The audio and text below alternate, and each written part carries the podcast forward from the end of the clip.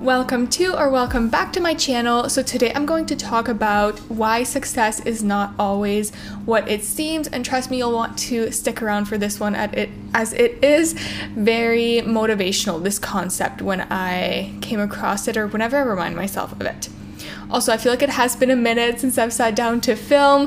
Um, I have been quite active on TikTok lately, which is a surprise to me because I've had in the past a very love hate relationship with that app, mostly negative. I'm not gonna lie, just because of how addictive I found it. But I feel like since I've improved my rela- I've improved my relationship with just my self-control, I guess, with it, and have been enjoying posting and have been posting quite a bit on there. So yeah, if you want to follow me there, um, I will have the link in the description, or if you're on the podcast, it will be in the in the description as well. Is that it? Yeah, the description. Um, yeah, I've been posting a ton on there, so go follow me there. I'm quite more active than in here. I do still am gonna post on YouTube and my podcast, but um, that's just something I've been posting almost daily on um, the TikTok. So, anyways, let's get into the video. So, first and foremost, I'm gonna ask you a question. If you had to choose between these two carrots, which one would you pick? So one so both of these are in the soil. Let's say they're in a garden and one of them is fully grown. Obviously you can't see it because it's underground, but it's fully grown. Although the tail of the carrot, like the leaves that stick out of the soil, are very, very small.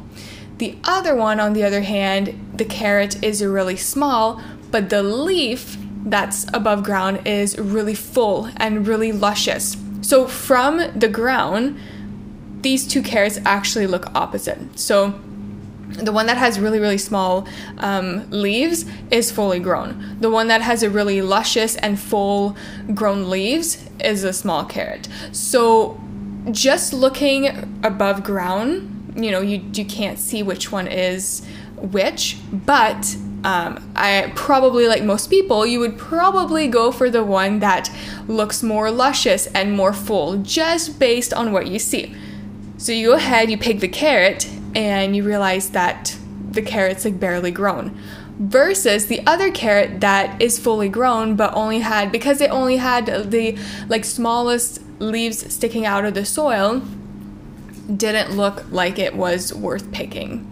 All right, so I really love this metaphor when it comes to success, and especially when we can oftentimes compare ourselves to other people. We may see other people's lives as just amazing and luxurious and like they're living the dream life and we're not. And take that as the same sense of these carrots. We can oftentimes see other people's as like let's say the carrot with the the big and the luscious leaves, everything else is amazing, but that carrot really has way less value than or is not what it seems, I guess you could say.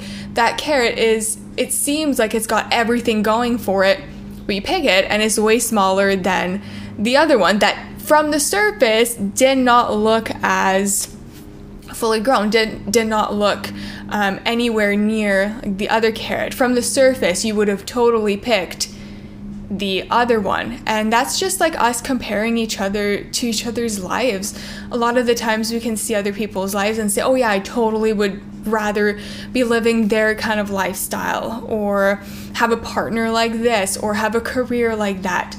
Although we don't see the full picture, just like the carrots. From the surface, it may look like the grass is greener, again, no pun intended, but it may look like something's way better when in reality, oh, that might be the case, but in reality, it is not always the case. So, just a a really good metaphor to keep in mind. I've really, really like this one. Something that Taylor Simpson says that I love so, so, so much is she says, if the vision is in you, it's for you, right? We each have such unique visions and ideas and creativity for things that we may want to create or directions that we want to go in in our lives. And I think it is so true what she says. If the vision is in you, it is for you. No two people are going to replicate the exact same thing in their minds and from the same exact perspective. And so if you are feeling called towards something,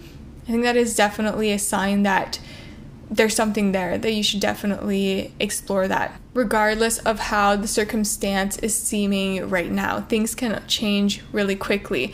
Um, especially when we change our mindset, we change our perspective of things. We we don't even know it sometimes. We can do work on our mindset, and we pick up such a little amount of I'm going to say quote unquote information around us, not necessarily information as in like information like tangible information, but just information in terms of what our senses are picking up. So the people we're seeing around us, the cars we're seeing around us, the um, the environment we're seeing around us, all that we're only picking up such a tiny, tiny, tiny portion. I forget the exact percentage, but I do remember the numbers. We only pick up 126 or 156.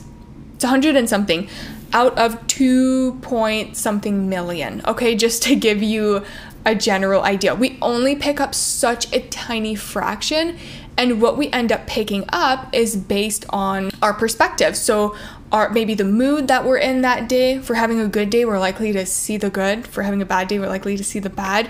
Our beliefs, our values, and there's a lot of factors that go goes into that. But um, when we decide to make a shift in our mindset and we do the work such as um, like meditating, maybe using some hypnosis, and just really even looking and questioning our own beliefs. So, any work that helps to shift the mindset in from one way to another, we can start to literally like change our reality, even though nothing was really different. It's just those 126, 156 bits of information we're picking up are going to be way different than the 100 that we were picking up before, if that makes sense. The environment hasn't really changed, but our whole reality really has because we are experiencing different, quote unquote, like bits of information.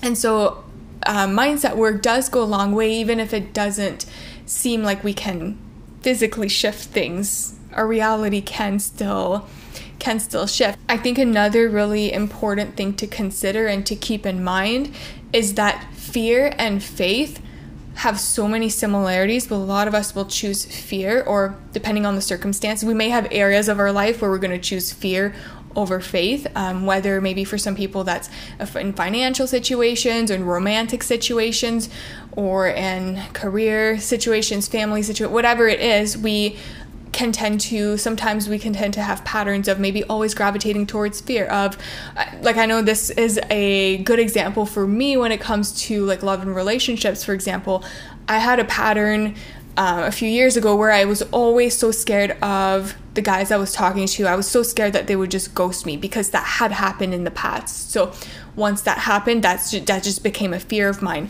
And because i was so focused on that that ended up happening a few times in one way or another, repeating itself. And so, but once I did the, work to shift that, um, it, you know, it started happening less and less.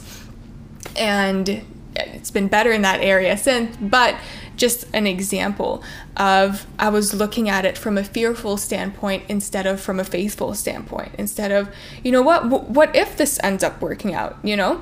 Um, so fear and faith, what they have that is so in common that they seem like complete opposite end of the spectrum, but what they have in common is that they both require you to believe in something that is not yet true.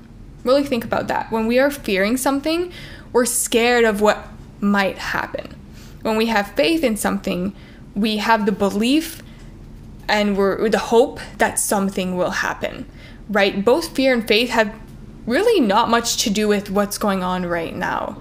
Um, it's the perspective we choose to take on it. And so, just something else to remember, you know, if you're feeling down or when it does come to success, holding on to are you holding on to fear of what if this doesn't work out? And if you are, I can totally relate. I feel like this is something that I am also very much working, or have been working through. Um, it can be very easy to fall in that spiral of what if I take a risk and it doesn't work out instead of, but what if it does work out?